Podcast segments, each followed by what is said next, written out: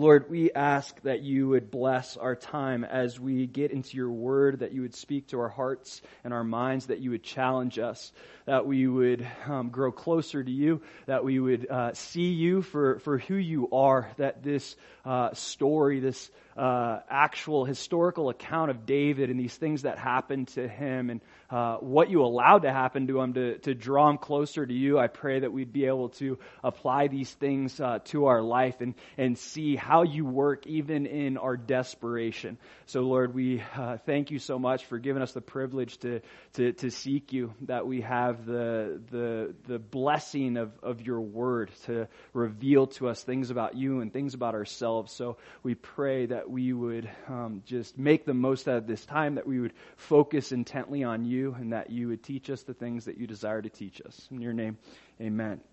All right. Uh, so, just picking it back up to speed. Uh, last teaching in First Samuel, uh, we were in 1 Samuel chapter 20 and we saw this covenant confirmed, right? Uh, back in 1 Samuel chapter 18, Jonathan and David, they made a covenant with each other and this covenant begins to get tested as Saul is coming after David. Jonathan literally has to pick between his father and his friend, but he ultimately picks his friend. Why? Because they had this covenant that was ultimately rooted in their mutual love for God. And that's why this covenant lasted. Jonathan, he fulfilled his covenant, his promise to David. He kept his word, every word that he spoke to David. And we really elaborated on that covenant and how that covenant is really a picture of the covenant that we make with Christ. And the Bible likens the covenant that we make with Christ to a marriage covenant. Literally. He's the groom and the church is the bride. It doesn't matter if you're male or female. We're all the bride of Christ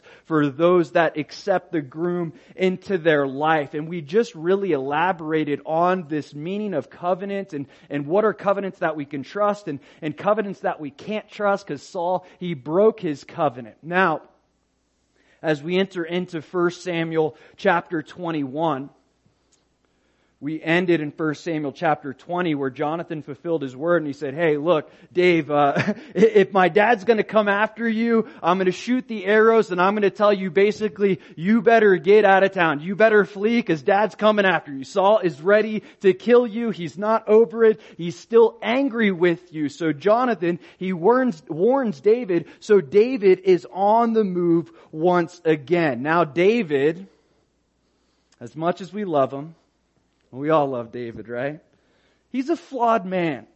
And we're going to see David initially in his desperation, he's going to act out carnally. Okay, he's going to use deception, deception, and more deception ultimately in an effort to try to deliver himself. But we'll also see at the end of the story and through some of the Psalms that he writes during uh, the events that happen in this text, ultimately he's going to depend on the Lord. And that's really the purpose of this text and the point of this text, which brings me to the title, From Desperation to Dependence. From Desperation to Dependence.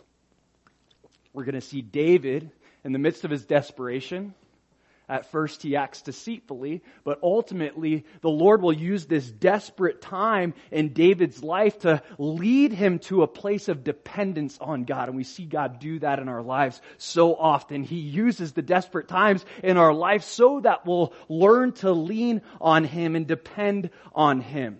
Let's look at this in more detail, if you would, with me. 1 Samuel chapter 21, verse 1. Now David came to Nob to Ahimelech the priest. And Ahimelech was afraid when he met David and said to him, Why are you alone and no one is with you? So David, in the midst of his desperation, he's literally going to run to the tabernacle. He's going to run to the house of God. He's going to run to the high priest, which is in other words, a representation of God. Which brings me to the first point Desperation should drive us to the Lord. Desperation should drive us to the Lord. We see the first time that Saul comes after David, where did David run to? He ran to Samuel, right? So we see this wisdom of David. He's running to the right people. He's running to people that he can trust. He's running to people that have spiritual uh, maturity and that can give him guidance. But in this specific scenario, he's literally running to the house of God and they can get bitter at God and they can get angry at God. And God, if you're a loving God, you're a good God, why did you allow this to happen to me? And there are so many people that will go through rough times and they'll allow those rough times to drive them away from the Lord. But the point of those rough times is rather to teach us to lean on the Lord, to drive us to the feet of David. This is the purpose and why God has lead David away from the Lord, but rather to draw David closer to the Lord. Where do you run when you face desperate times? They could be big things, significant events in your life, or, or they could be little things. Sometimes we can run to, to carnal things when we face rough times, situations that overwhelm us, situations that we don't want to deal with. Maybe it was a loss of a loved one. Maybe it was a loss of a job, uh, a change of location, a loss of a relationship, boyfriend or girlfriend. It really could be anything and everything. The point isn't what the trial is. The point is where is the trial driving you? And the trial can often drive us to again pursue carnal things, to pursue pursue relief, to, to pursue addiction. Uh, the only thing that's going to make me feel better in this situation is a drink, is a drag, is a shot. You name it. And sometimes we can allow this carnal nature to take over and lead us to this place that we're actually looking for carnal things to deliver us, or at the very least, relieve us. Some people, maybe it's not drugs, it could be a person, and depending on that person instead of depending on the Lord. It could be a habit, it could be a hobby, it could be TV, it could be social media, it literally could be anything, it could be shopping. I just need to buy something to make myself feel better.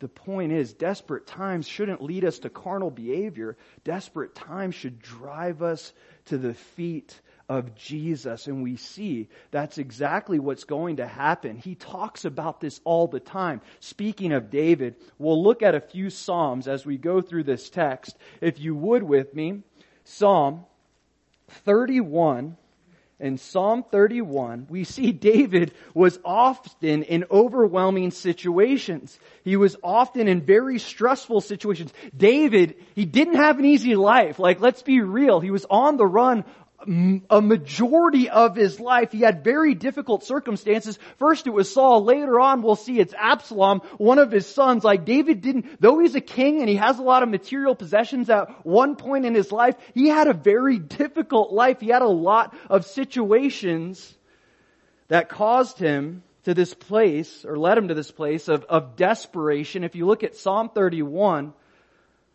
verse 1, David knew where to go during these times. It says, In you, O Lord, I put my trust.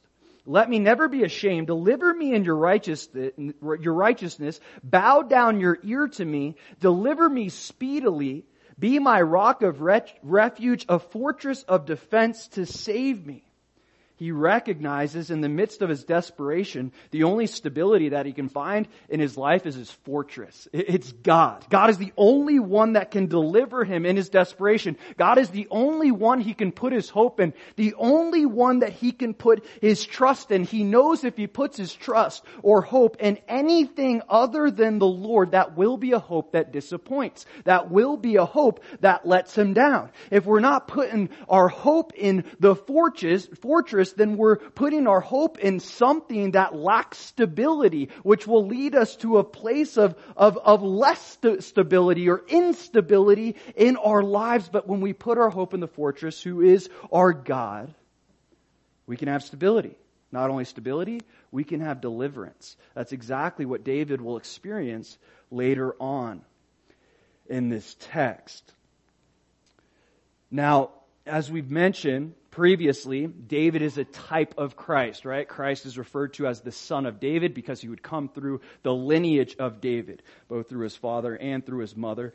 Um, regardless, we see this typology happening here. See, David was the rightful ruler, right? He was the rightful king of Israel. It just wasn't his time yet to rule. Jesus is the rightful ruler of earth. He left earth, he ascended, he went to heaven, but he will come back to claim his rule, to rule and reign over the earth during the second coming. See, David, and we'll talk about this later, Saul is a picture of the Antichrist. We'll get into it in 1 Samuel uh, chapter 22, the, the, the next teaching. But we see that right now, though Saul is ruling over Israel. David is the rightful ruler. He's going to leave his kingdom, but he will come back to claim his kingdom. It's a picture of Christ. He is the rightful ruler of this earth. He left. He will come back to claim it. Now, picking it back up in 1 Samuel chapter 21. So, he sees the high priest, Ahimelech, and Ahimelech said to him, Why are you alone and no one was with you? It also says Ahimelech was afraid it seemed odd to Ahimelech that this prominent man, David, that's so popular, literally more popular than the king, King Saul, why is this guy alone? Like he's usually with a bunch of people. He's usually leading armies and he's coming to the house of God alone. Something seems off here. So he's afraid. He's like, uh, what's actually happening? So they'll have this dialogue. Look what David says in 1 Samuel chapter 21, verse 2. So David said to Ahimelech the priest, the king has ordered me on some business and said to me, do not let anyone know anything about the business on which I send you or what I have commanded you. And I have directed my young men to such and such a place. David is lying, okay? David is lying. This isn't true. King Saul didn't send him on some secret mission, okay? David is running from King Saul. So he lies. He uses deception. This is point number two. Desperation shouldn't lead to deception. Desperation shouldn't lead to deception. Now, David, what he's doing here is wrong. He's lying. We know lying is wrong. Okay? We don't know exactly why David is lying. It could have been for a selfish reason. It could have been, hey, he doesn't want to get caught and he doesn't want Ahimelech to tell Saul and now Saul knows where he is and yada yada yada. But this actually also could have been for a selfless reason. What do I mean? Well, if Ahimelech knows that David's on the run, then, then basically Ahimelech is part of the conspiracy. He's protecting a fugitive. So he could have been saying this because he doesn't want Ahimelech to know, because he doesn't want Ahimelech to help him knowing that he's on the run from Saul, because he knows if Saul finds out that Ahimelech helps him and, and he was aware that David was on the run, then Saul's gonna have Ahimelech killed. But guess what? Saul's gonna have Ahimelech killed either way. And we see this all stems from this lie that David communicates here. And this lie is going to continue to develop. He'll say several different lies. Now, looking at David in this scenario and trying to empathize, I don't know what I would have done. I don't know what any of us would have done in his shoes. We know someone's out to kill us. We don't know who we can trust. We go to one person that we think we can trust. They ask us a question. We're on the spot. The pressure's on. What do I say? And the first thing that comes out of his mouth is a lie. But the consequence of this lie is that Ahimelech and 85 other priests would be slaughtered because of David's lie. And we'll see later on in 1 Samuel chapter 22, if you would with me, verse 22, David regrets this. One priest ends up surviving. It says, I knew that day when Doeg the Edomite was there that he would surely tell Saul, I have caused the death of all the persons of your father's house. David feels guilty. He has regret. He knows that he has some responsibility here. He didn't kill the priest, but because of his lie, he's the one that got them into the trouble that they're in. The point is, in desperate times, it's easy for us to justify doing anything and everything we can to get out of the situation. I'll do whatever I can to get myself out of this situation. I mean, come on, my life is on the line. What's a little white lie? We see it's pretty significant. People die because of this lie. And the point is, even in our desperate times, we should not lie. We should not deceive. All it does is get more people in trouble. And our deception, our lies, it, it, will lead other people to face consequences. David isn't the one that suffers the consequences. It, it's the people that he cares about, this priest and his family. Now David suffers the consequence in the sense of the remorse and regret, but he's not the one that's killed. Other people are killed. And that's so true of our sin. It doesn't just affect us, it affects the people around us, the people closest to us, the people that we care about the most. Now, in desperate times, we will do some things that we might regret, but that doesn't mean it's okay. In desperate times, we ought to still pursue righteousness, do what's right, regardless of how we think will be affected. David's likely thinking, well, if I don't lie, I'm going to die. But if you do lie, 85 other people are going to die. So he says, this is somewhat important. In verse 2, the last sentence, he says, I've directed my young men to such and such a place. There's no evidence to suggest that David is with anyone. Okay, and we'll talk about this a little more in a minute. But we'll see this lie continue to develop. Moving on, 1 Samuel chapter 21, verse 3. Now therefore, what have you on hand? This is David speaking. Give me five loaves of bread in my hand or whatever can be found. And the priest answered David and said, There is no common bread on hand, but there is holy bread. If the young men have at least kept themselves from women. Then David answered the priest and said to him, Truly women have been kept from us about three days since I came out. And the vessels of the young men are holy, and the bread is in effect common, even though it was consecrated in the vessel this day. So the priest gave him the holy bread. For there was no bread there but the showbread which had been given, been taken from before the Lord in order to put hot bread in its place on the day when it was taken away. So, David obviously needed food and water to survive in the wilderness, so he comes to the priest and he asks for some provision. Now, the bread that was there is referred to as the showbread in the tabernacle and later on in the temple, they would have a table with 12 loaves of bread. And what this bread represented was God's eternal provision and fellowship with His people. Okay? This showbread, literally, the meaning is bread of faces. Bread of faces, why? Because it was bread that was meant to be eaten in the face of God or in the presence of God. It was eating with God, having fellowship with God. Now this bread was specifically for the priests. If you look in Leviticus chapter 24, Leviticus chapter 24, verse 9,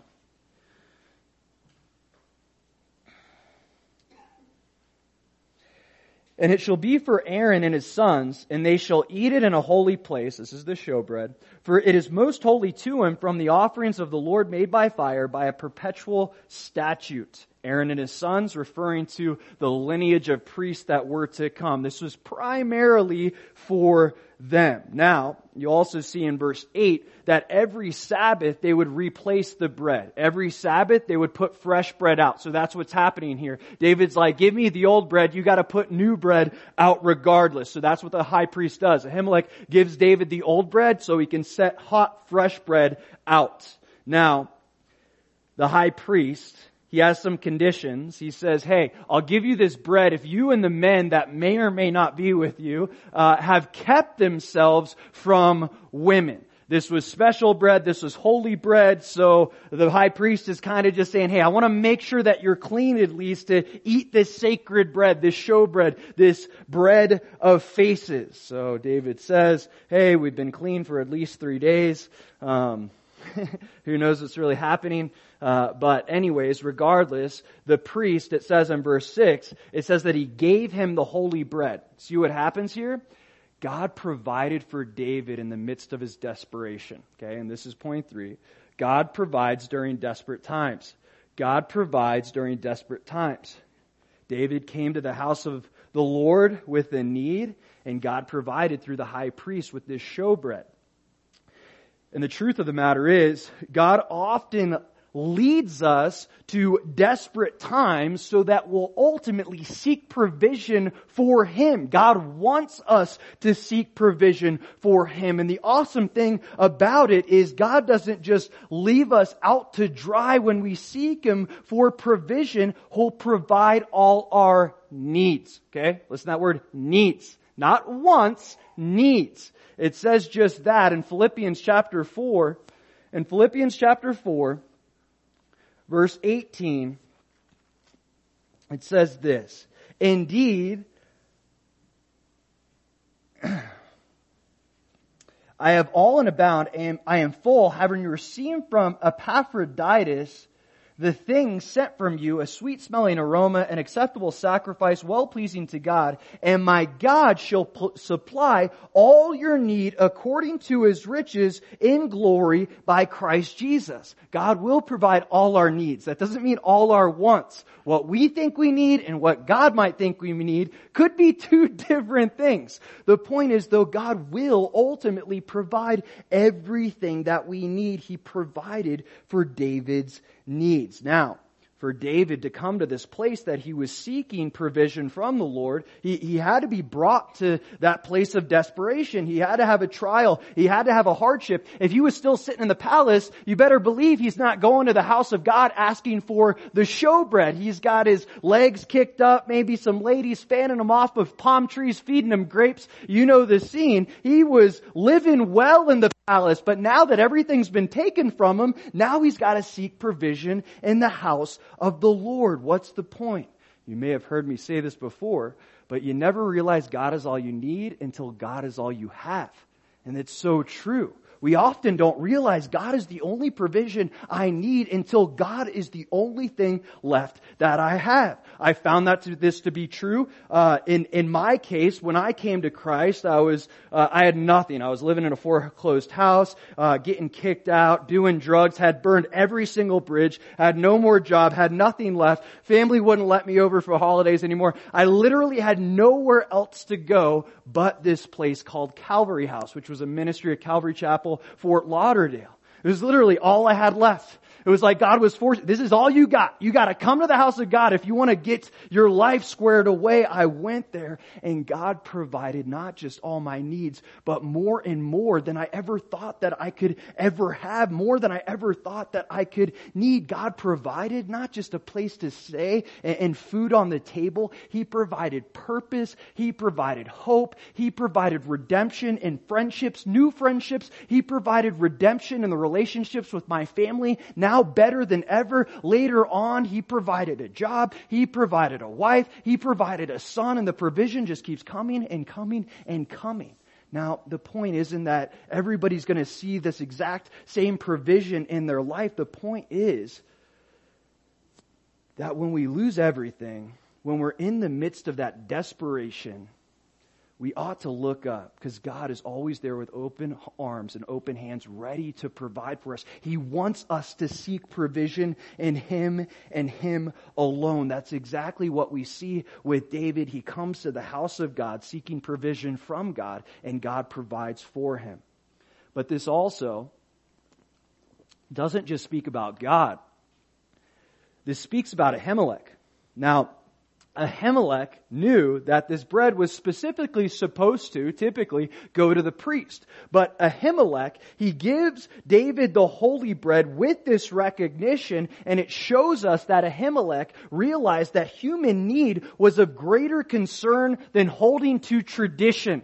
And this is funny because it comes up later in the New Testament. Jesus uses this exact story to get a point across to the Pharisees. See, the Pharisees, they were so caught up in man-made tradition that they got away from the Word of God. And they actually added to the Word of God. They made up their own laws that God never instituted. They were actually putting a greater burden on themselves and other people than God actually intended. Jesus uses this same story here in 1 Samuel chapter 21 to get this message across. If you would with me, in Matthew chapter 12, verse 1, it says, At that time, Jesus was Jesus went through the grain fields on the Sabbath, and his disciples were hungry and began, began to pluck heads of grain and to eat. because you're not supposed to work on the Sabbath, okay? And when the Pharisees saw it, they said to him, look, your disciples are doing what is not lawful to do on the Sabbath because they're saying plucking the grains is work and you can't do that on the Sabbath. God never said that. He never said you couldn't pluck grain like this. Now, he goes on in verse 3, but he said to them, have you not read what David did when he was hungry, he and those who were with him? How he entered the house of God and ate the showbread which was not lawful for him to eat, nor for those who were with him, but only for the priest? Or have you not read in the law that on the Sabbath the priests in the temple profane the Sabbath and are blameless, meaning the priests work on the temple. the priests are working on the Sabbath, so uh, they're, they're, they're breaking the law. That's not the point. Verse 6, Yet I say to you that in this place there is one greater than the temple. But if you had known what this means, I desire mercy and not sacrifice, you would not have condemned the guiltless, for the Son of Man is Lord even of the Sabbath.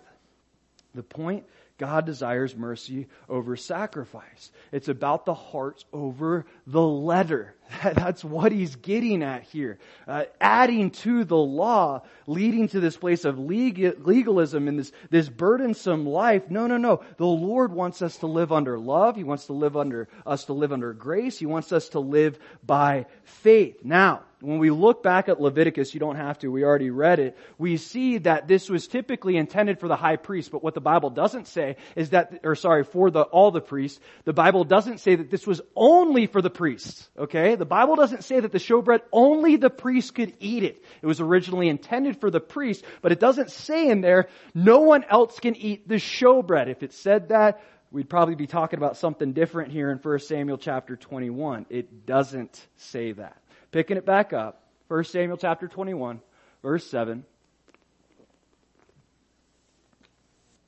Now a certain man of the servants of Saul was there that day, detained before the Lord, and his name was Doeg, an Edomite, the chief of the herdsmen who belonged to Saul. Now, he's an Edomite, he's not an Israelite, okay, which puts his uh, relationship with God into question right off the bat. We don't know why he's here specifically at the house of the Lord. Uh, likely, based on looking at the rest of the chapter, um, he probably we don't know because the Bible doesn't tell us. He probably had to go through some type of ceremonial ceremonial cleansing so that he could work for Saul. Okay, uh, based on Doeg, this guy's personality and his characteristics, it doesn't appear at all that he has a sincere relationship with God. He's the one that kills all the priests. Okay, so we see he's at the house of God. He's likely there out of obligation and not out of a desire to seek the Lord. We see no evidence of a relationship with God in this guy's life. Picking it back up in verse 8. And David said to Ahimelech, Is there not here on hand a spear or a sword? For I have brought neither my sword nor my weapons with me because the king's business required haste. So the priest said, The sword of Goliath the Philistine, whom you killed in the valley of Elah, there it is, wrapped in a cloth behind the ephod. If you will take that, take it, for there is no, no other except that one here. And David said, there is none like it, give it to me. I want to point something out here. Back in verse 8, look at what David says. He continues to elaborate on this lie. He asked for a sword or a spear because he said he brought neither because the king's business required haste. One lie turned into several lies. And isn't that the case with lying? You don't just lie once. Typically you lie once and you gotta lie again to cover up that lie and on and on. It goes, lying has this tumbling effect thing. We have to keep lying to cover up the original lie, and that's exactly what David's doing. Lying, lying doesn't just become an act, it becomes a lifestyle. That's the truth, and that's what's happening, sadly but truly, in the life of David. Man, when uh, when I was younger, uh, before I knew the Lord, okay, grace, forgiveness, give it to me, please, mercy, all these things. Um, when I was younger, uh, I think the first time I really got in trouble, I was about 15. I had a party at my house. My parents weren't there. It was like an early release day, and we were all drinking. And there was this place that I could get alcohol from, uh, and so I went to go get my friend alcohol from the store.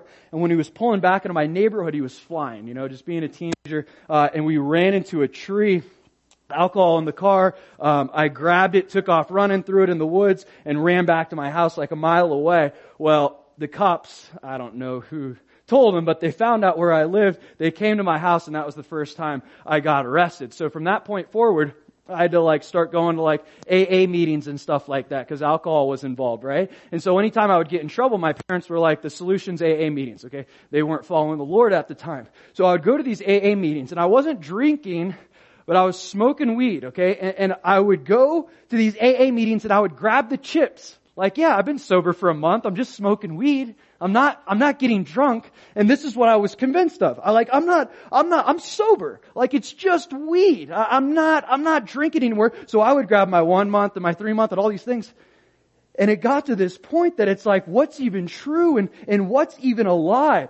Eventually down the road, my parents were like, hey, you know, got in trouble again. Hey, you should probably go to a AA meeting. So I pretended like I was going to go to the AA meeting. I went with my brother and we went and we got high at the beach. Okay, so we come back to my parents' house uh, and my parents go, "How was the meeting?"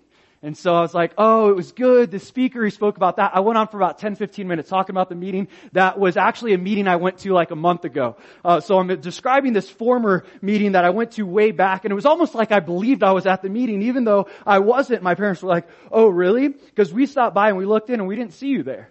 Like, oh, wow. the point is, all these little lies just kept building up and building up and building up until my entire life was a lie. I honestly didn't even know what was true and what was a lie until I met Jesus. And then I saw, oh my gosh, like that was so wrong and this was what was true back then and this is what was the lie. The point is lying. It's not just an act. It becomes a lifestyle. When we tell one, we gotta continue lying to cover up the one one, we dig ourselves a deeper hole than we need to, and it just causes us serious consequences. So David, he continues to develop this lie. He needs a sword because he needs to defend himself. So Ahimelech's like, hey, remember that giant you killed, Goliath? Remember you took his sword and it's here at the house of God, at the tabernacle. So David, he gets excited. He says, there's none like it. Give it to me. He, he wants this sword of Goliath. And I can't imagine how big this sword is. Couldn't have been very easy to swing around. Goliath being probably nine plus feet tall. Regardless, David, he grabs the sword, but we see David again practicing carnal behavior. He's putting his hope in the sword, okay? It wasn't the sword of Goliath. Remember, David used the sword of Goliath to behead Goliath. But it wasn't the sword that gave him the victory. It was his faith in God that gave him the victory. Now David, for this brief moment in time, he's putting his hope in carnal things. I need a sword or a spear because I need to defend myself. But what he's not saying is, is I need the Lord. I need the faith I had then so that the Lord will defend me. The sword will do no good without faith. Goliath's sword in David's hand without the Lord's hand on David's life, it's not going to do him any good. Goliath's sword is not going to take out Saul and all his armies. The only thing that's going to protect David at this point is the hand of God. However, there is a connection here. And speaking of desperate times, there is a sword that we must lean on in desperate times. And the Bible refers to this sword of the Spirit in Ephesians 6. It's literally the Word of God. The, the Word of God is referred to as a sword. It pierces, it divides, it gets to the heart of the matter. And when we face these desperate times, it's not the sword of Goliath that we need to lean on. It's the sword of the Word that we must lean on right now. David is putting his trust in the sword of Goliath, but later at the end of this section, he's going to put his trust in the sword of God. He's literally going to put his trust in the word of God, as we'll see in 1 Samuel 22. Picking it back up, 1 Samuel 21, verse 10. Then David arose and fled that day from before Saul and went to Achish, the king of Gath. This is crazy. Okay, he's literally going to stay with the Philistines. Not only is he staying with the Philistines, this is Gath. This is where Goliath is from. Okay, he must be out of his mind. He's literally taking Goliath's sword to go back to Goliath's hometown, where his family lives. Okay, like he's gonna last very long here. This is the state that he's in. He's just looking for anything and everything to get himself out of this situation. Now, what is David thinking? He's likely thinking, well, if uh, if King Saul is uh, my enemy and he thinks I'm his enemy, then I might as well join the enemies of King Saul. But David has been killing thousands and thousands of Philistines. Like he's going into their hometown and he like killed all their husbands. You know, it, it just seems wild. And there's going to be an interesting situation that comes up. Let's read about it. First Samuel chapter 21, verse 11. And the servants of Achish said to him, Is this not David, the king of the land? Did they not sing of him to one another in dances saying, Saul has slain his thousands and David his tens of thousands? The ten thousands are Philistines that are being referred to. Isn't this the dude that like they brag about how he's killed like 10,000 of us? Isn't this this guy? But they also say, and this is interesting, is this not David the king of the land? They recognize David king, David's kingship before David recognizes it. Now David probably had an idea, right? He was anointed by Samuel. He knew the kingdom was eventually his, but these people looked at him as if he was already the king. And it's interesting sometimes when there's a certain calling on our life, certain gifts that maybe God gives us. Sometimes other people notice it before we do. And sometimes other people say, wow, man, that person, that guy, that girl, they have this gift or they have this calling and we don't even fully recognize it and they see it to its fullest extent. We see the enemy of David sees David for who he is. This guy is the king of the land. This guy is the real leader of Israel, even though positionally Saul was still the king. Now, when they uh, quote this song, the greatest hit in Israel at the time, uh, we see they obviously see David as a threat. This is the guy that's killed tens of thousands of us. Why is he here? Like, we know who he is. Did he come to destroy us? Is he a spy? Does he think we don't know who he is? They're, they're somewhat scared of him. Like, what is this guy thinking coming here after he's killed all our people? 1 Samuel chapter 21, verse 12. Now David took these words to heart and was very much afraid of Achish, the king of Gath. So he changed his behavior before them, pretended madness in their hands, scratched on the doors of the gate, and let his saliva fall down on his beard. David realized that he'd been found out. I don't know if David was thinking, well, maybe they won't notice me. Obviously, they notice him uh, relatively early. But we also see something interesting that's actually between the lines and written in Psalm chapter 56. David accounts this time period. And this time period, when he's noticed by Achish, we see that they actually captured David. They captured him. Let's look at it. In Psalm chapter 56, in Psalm chapter 56,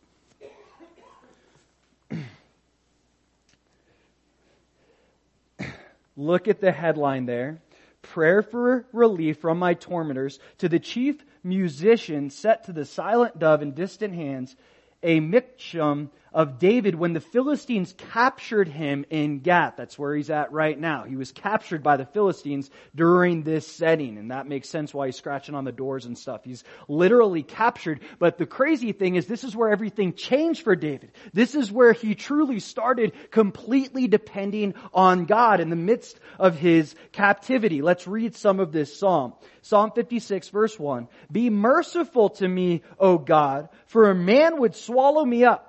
Fighting all day he oppresses me. My enemies would hound me all day, for there are many who fight against me, O Most High. Whenever I am afraid, I will trust in you. In God, I will praise His word. In God, I have put my trust. I will not fear. What can flesh do to me?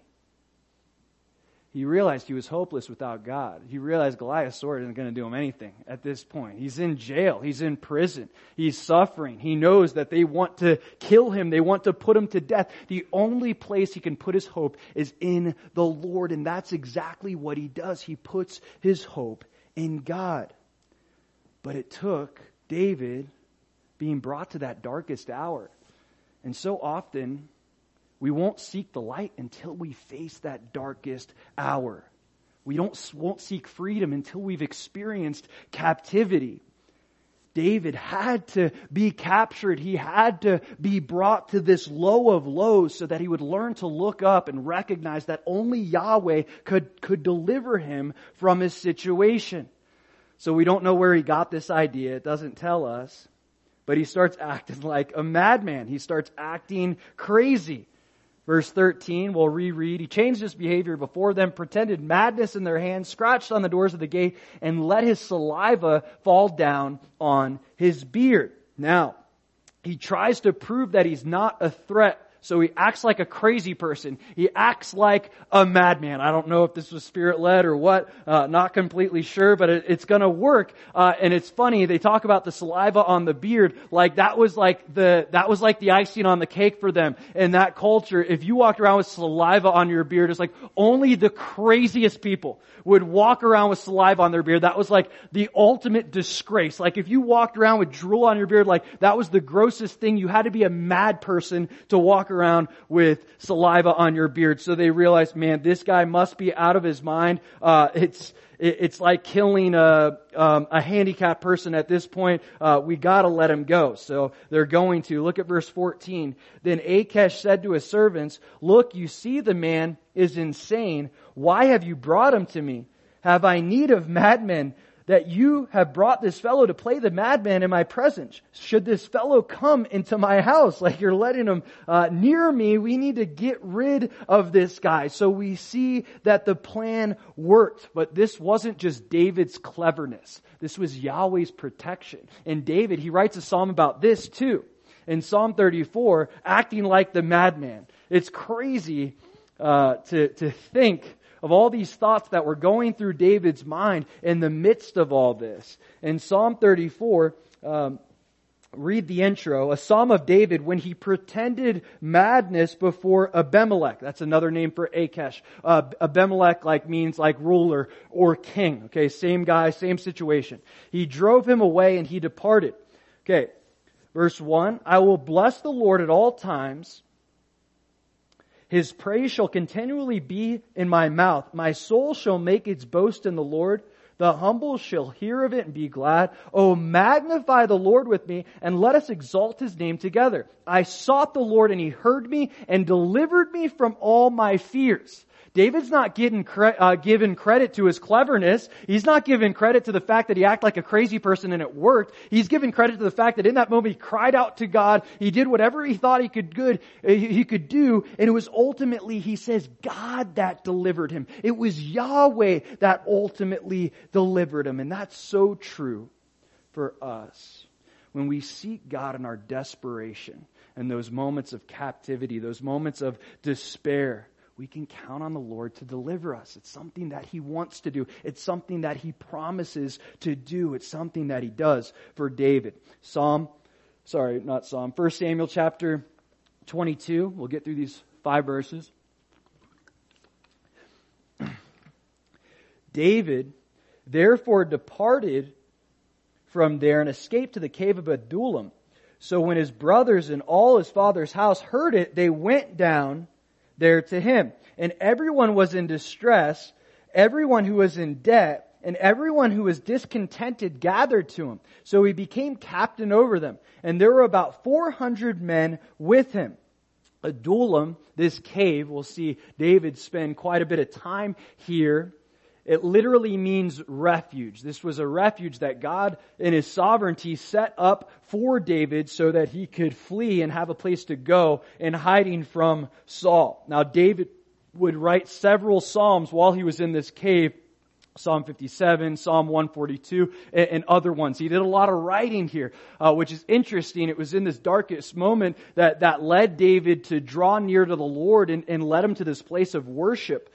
And through this worship, we see that David was ultimately delivered. And we see this pattern throughout the Bible. Good example uh, is in Acts chapter 16. In Acts chapter 16, uh, you have Paul and Silas, and they cast out this demon possessed girl that these guys were making money off of, and so the guys put Paul and Silas in jail. And in the midst of their captivity and in the midst of their desperation, it says that they praised God. They worshiped God. And you know what happened? The jail cell doors opened up. They were free to go. And we see a Philippian jailer was saved that day. The point is, we see this pattern throughout the Bible. From desperation to worship to deliverance. God brings us to places of desperation, so we'll lean on Him and worship Him so that He can deliver us.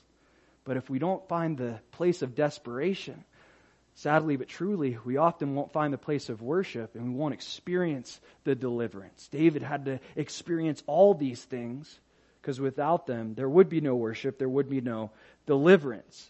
So look what happens as David goes to escape to this cave. A bunch of people come after him. His fathers, his brothers, people who were distressed, people who were in debt, and people who were discontented. He's not the only one that's experiencing desperate times. There are other people in the nation of Israel that are also experiencing desperate times. And God is going to use David as a type of Christ to deliver his people. This is point number four. Desperate times called, call for a determined deliverer. Desperate times call for a determined deliverer. That's the picture that we have here of David. It's truly a picture of Christ. David isn't Christ, he isn't perfect, but he's a picture of Christ. It's interesting because these people that followed him, some 400 men, they felt more comforted by David, who had nothing, who was living in a cave, compared to Saul who had everything. Like Saul has the palace. We'll find out that these guys are soldiers, they're warriors, but they feel more comforted by David. Why? Because of his character, because of his love for God. It wasn't about the possessions. It wasn't about the palace. There was something about David that gave them comfort. They knew they were safe with David because they knew God had his hand on David's life. This is an awesome character quality about David. But I want to take a look at these types of people that followed him. People that were in distress. Why? They were in distress and David made them feel at peace in the midst of their stress. It's a picture of the Prince of Peace. It says they were in debt. We owe a debt we cannot pay. In Romans chapter 6 verse 23 says the wages of sin is death. Our debt that we owe God is death and eternity in hell. That's a payment that none of us, I think, want to pay.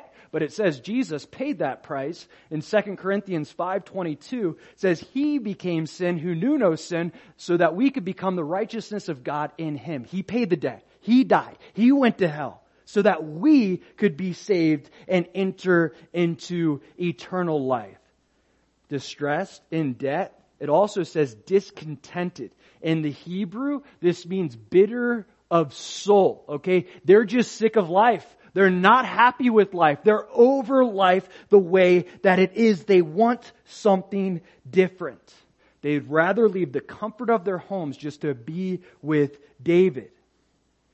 And the truth is, we often won't follow the son of David until we find out that this life is, there's, there's discontentment. There's no true fulfillment. There's no true satisfaction that this world has to offer. The only contentment that we can ever hope for is contentment in our relationship with Christ. That's where true contentment is found. Paul, he learned this the hard way. In Philippians chapter 4, verse 11. In Philippians 4 verse 11, it says that Paul learned contentment, meaning at one point he didn't have it, and at another point later on, he learned it, he developed it. How? He lost everything. He, he lost everything. His position, his prominence, his fame, possessions, you name it. Saul of Tarsus, Paul, he lost it. He learned to find contentment in Christ. He says, I've learned to find contentment when I'm full, when I'm hungry, when I have little, when I have much. Why? Because my circumstances don't dictate my contentment. My relationship with Jesus dictates my contentment. My relationship with Christ is the only thing that's stable, the only place that I can find sincere contentment. And that's why the Lord asks us to forsake all to follow Him. All these things in the world that we pursue, eh, those things aren't bad in and of themselves, depending on what they are. But he says, I want you to leave these things behind and pursue me because you're looking for purpose, you're looking for love, you're looking for satisfaction in all the wrong places. You look for this stuff in me, seek first the kingdom of God, and all these things will be added onto you. I'll give you the contentment that you've always been longing for, plus more. These were the type of people that were following David you look at this group of people, and it's obviously a picture of us. It's a picture of us. People that are distressed, people that are looking for peace. And what happens? God sends the Prince of Peace to relieve us from our stress, our distress, and give us that, replace that distress with peace. We had a debt we couldn't pay, and what did God do? He sent Jesus Christ to pay the debt for us. We were discontent with life and he sent Jesus to give us abundant life. We're a picture of these outcasts that are following David. So we see there are 400 of these men in verse 2 that follow David and the cool thing is, they didn't come to David when he was ruling over the kingdom. They came to David when he was living in a cave. when David was at his lowest point. We see the loyalty of these men. And we'll see uh, in many scriptures in the Bible, uh, the, the authors of these scriptures will talk about the character qualities of these men. One being in 1 Chronicles chapter 12, verse 8, if you want to write it down. 1 Chronicles 12, 8, we see these men, I'll paraphrase, they were warriors. They were sold out for God. They were sold out for David. Like these weren't just like, you know, like, uh, just, just beggars and, and poor people that, that needed hope. Like these guys had something, uh, serious to bring to the table and help David fight the battle that he needed to fight. So these outcasts, these specific, many of these men, were very great warriors, men of valor they're referred to as. 1 Samuel chapter 22, verse 3. Then David went from there to Mizpah of Moab, and he said to the king of Moab, Please let my father and mother come here with you till I know what God will do for me. So he brought them before the king of Moab, and they dwelt with him all the time that David was in the stronghold. So David wanted to protect his family mainly, but the other people as well. So he takes them to Moab. Why? Well, we see back in Ruth that Ruth was a Moabite. Okay, so his great grandmother was a Moabite. So he knows, okay, we got a lineage here. The Moabites will likely take care of my family because Ruth was a Moabite. So he sends his family there. Seems like everything works out. But look what else David does here. You know, he has a change of heart. He's seeking God. He's waiting for the word, he says in Psalm 34. he says again, verse 3 Please let my father and mother come here with you till I know what God will do for me. As he was waiting to hear from the Lord, he wasn't just sitting idle, okay? He, he wasn't doing nothing. Now, this is important. Hear me out being still and knowing that He is God, it doesn't always, sometimes it can, it doesn't always mean do nothing. Okay? See, David, he was waiting to hear from the Lord, but he was still trying to put things in order. Sometimes we can fall into these situations where we don't know the next step to take, the next direction to go, as David did. He didn't know where to go. He was waiting for the Lord, but he didn't sit there and do nothing. He sought God and he tried to make some things happen. Another great example is in Acts uh, chapter 1. So Jesus, he just ascended to heaven and he says, wait in Jerusalem. I'm going to send the Holy Spirit. Okay. I want you to wait here until I send the Holy Spirit. But the disciples, they didn't just wait there and do nothing. Look what they do. In Acts chapter 1 verse 14, in Acts chapter 1 verse 14, it says, these all continued with one accord in prayer and supplication with women and uh, with the women and Mary, the mo- mother of Jesus, and with his brothers. Meaning they still engaged in spiritual things while they waited for the Lord to fulfill his promise. What's the point? Hey, there are certain times and certain seasons where God says, hey, I want you to be still, and I literally, I don't want you to do like anything. I don't want you to work. I want you to heal. I want you to recover. I want you to do this and that. I really don't want you to do much. But waiting on the Lord doesn't always mean like be still in the literal sense, sense like we do nothing. The point is, I've ran into way too many believers that I love so much that use the be still and know that I am God to sit there and be complacent in their spiritual walk and say, I don't know what step to take next, so I'm not going to take a step. Be careful there. Don't justify waiting for the Lord. Don't justify complacency and use it for, uh, I'm waiting for God. In the midst of us waiting for the Lord, I'd encourage you, unless the Lord tells you personally other words, be spiritual. Engage in spiritual things. Get busy about doing spiritual stuff. That's what the apostles do. They, they, they did. They still sought God. They still worshiped God. They still prayed. They still served. They still did all these things while they waited for the Lord to fulfill His promise and send them the Holy Spirit. See, David, he says, I'm waiting for God to give me direction, but he's still taking care of his family. He's still setting them up with the Moabites. He's still taking care of the 400 men that are are following him. We'll close it out here in verse 5. Now the prophet of Gad said to David, Do not stay in the stronghold, depart and go to the land of Judah. So David departed and went into the forest of Hereth. So David waited on the word from God, and prophet, the prophet Gad came to him and delivered the Word of God. But David didn't just wait, he diligently waited for God. He was still engaging in things, making things happen as he waited from, for a word from the Lord. So the fifth and final point. In desperate times, wait on the Word. In desperate times, wait on the Word.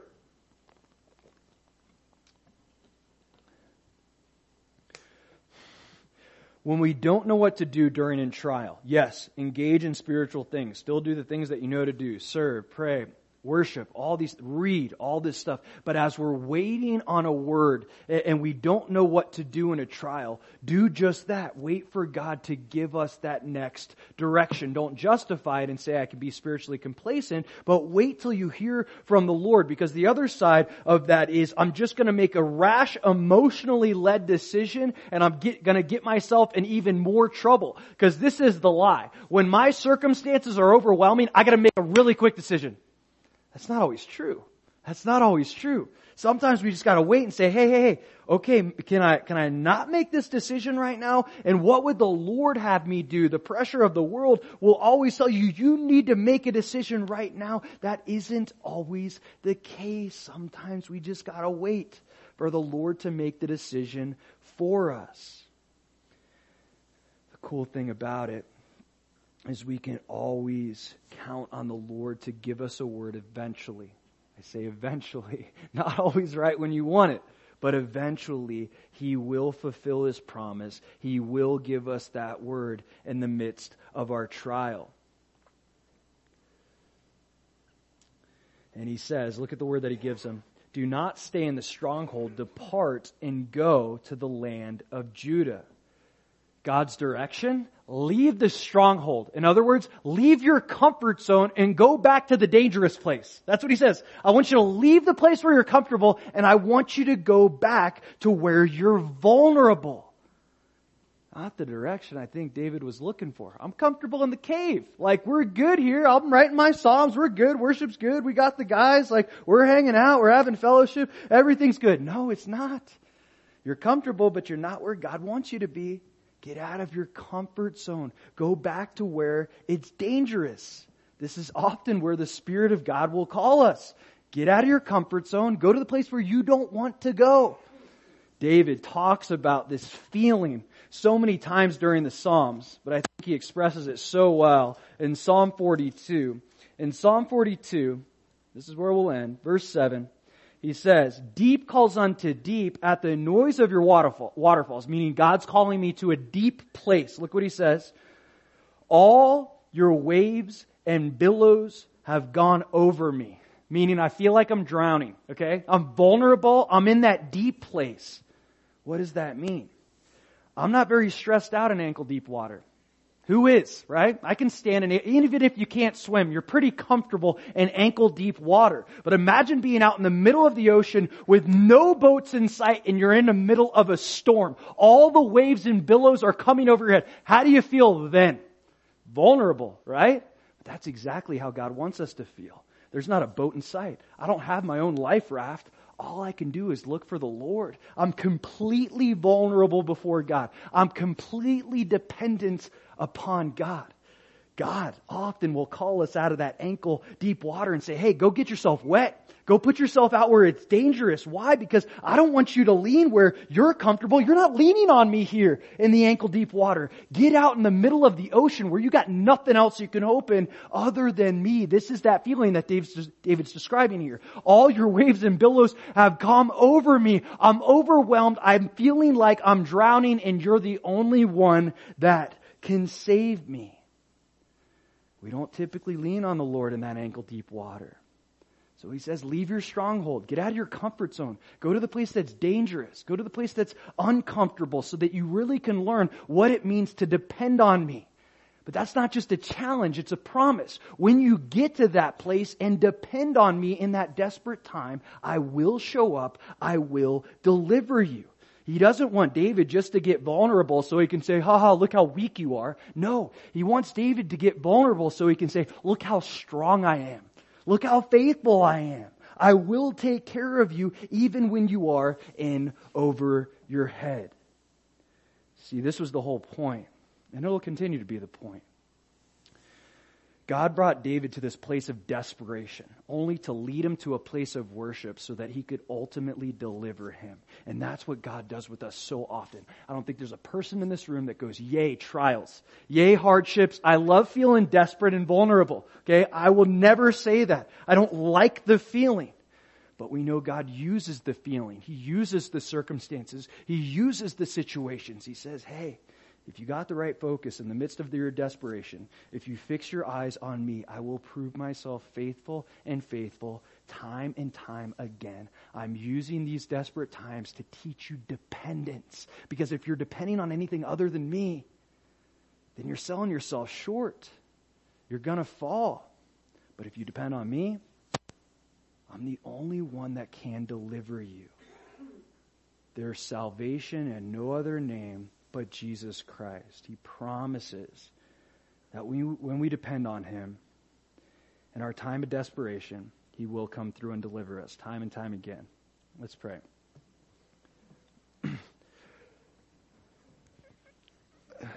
Lord, we thank you so much for your faithfulness, God. I don't think any of us would want to be where David was. And many of us can probably relate to some of the things that, that David experienced um, in one way or another, Lord. But we know that, that your heart uh, is that uh, in the midst of our desperation, that we would lean on you, that we would depend on you. God, and I pray that that would be the case as we face trials. You promised that we're going to face trials. That shouldn't, shouldn't shock us. Sometimes it does, but it shouldn't as we face different hardships and different trials in our life, Lord, that we would always look up, that we would always look to you, that we would choose to worship you with the confident expectation that you are going to deliver us. Lord, you are faithful to fulfill your word. You are faithful to save. You're faithful to, to, to follow through and come through in our time of need. God, so I pray that our desperate, desperate times wouldn't lead us away from you. They would draw us closer to you, and we would see how, how powerful of a deliverer you actually are. In Jesus' name, amen.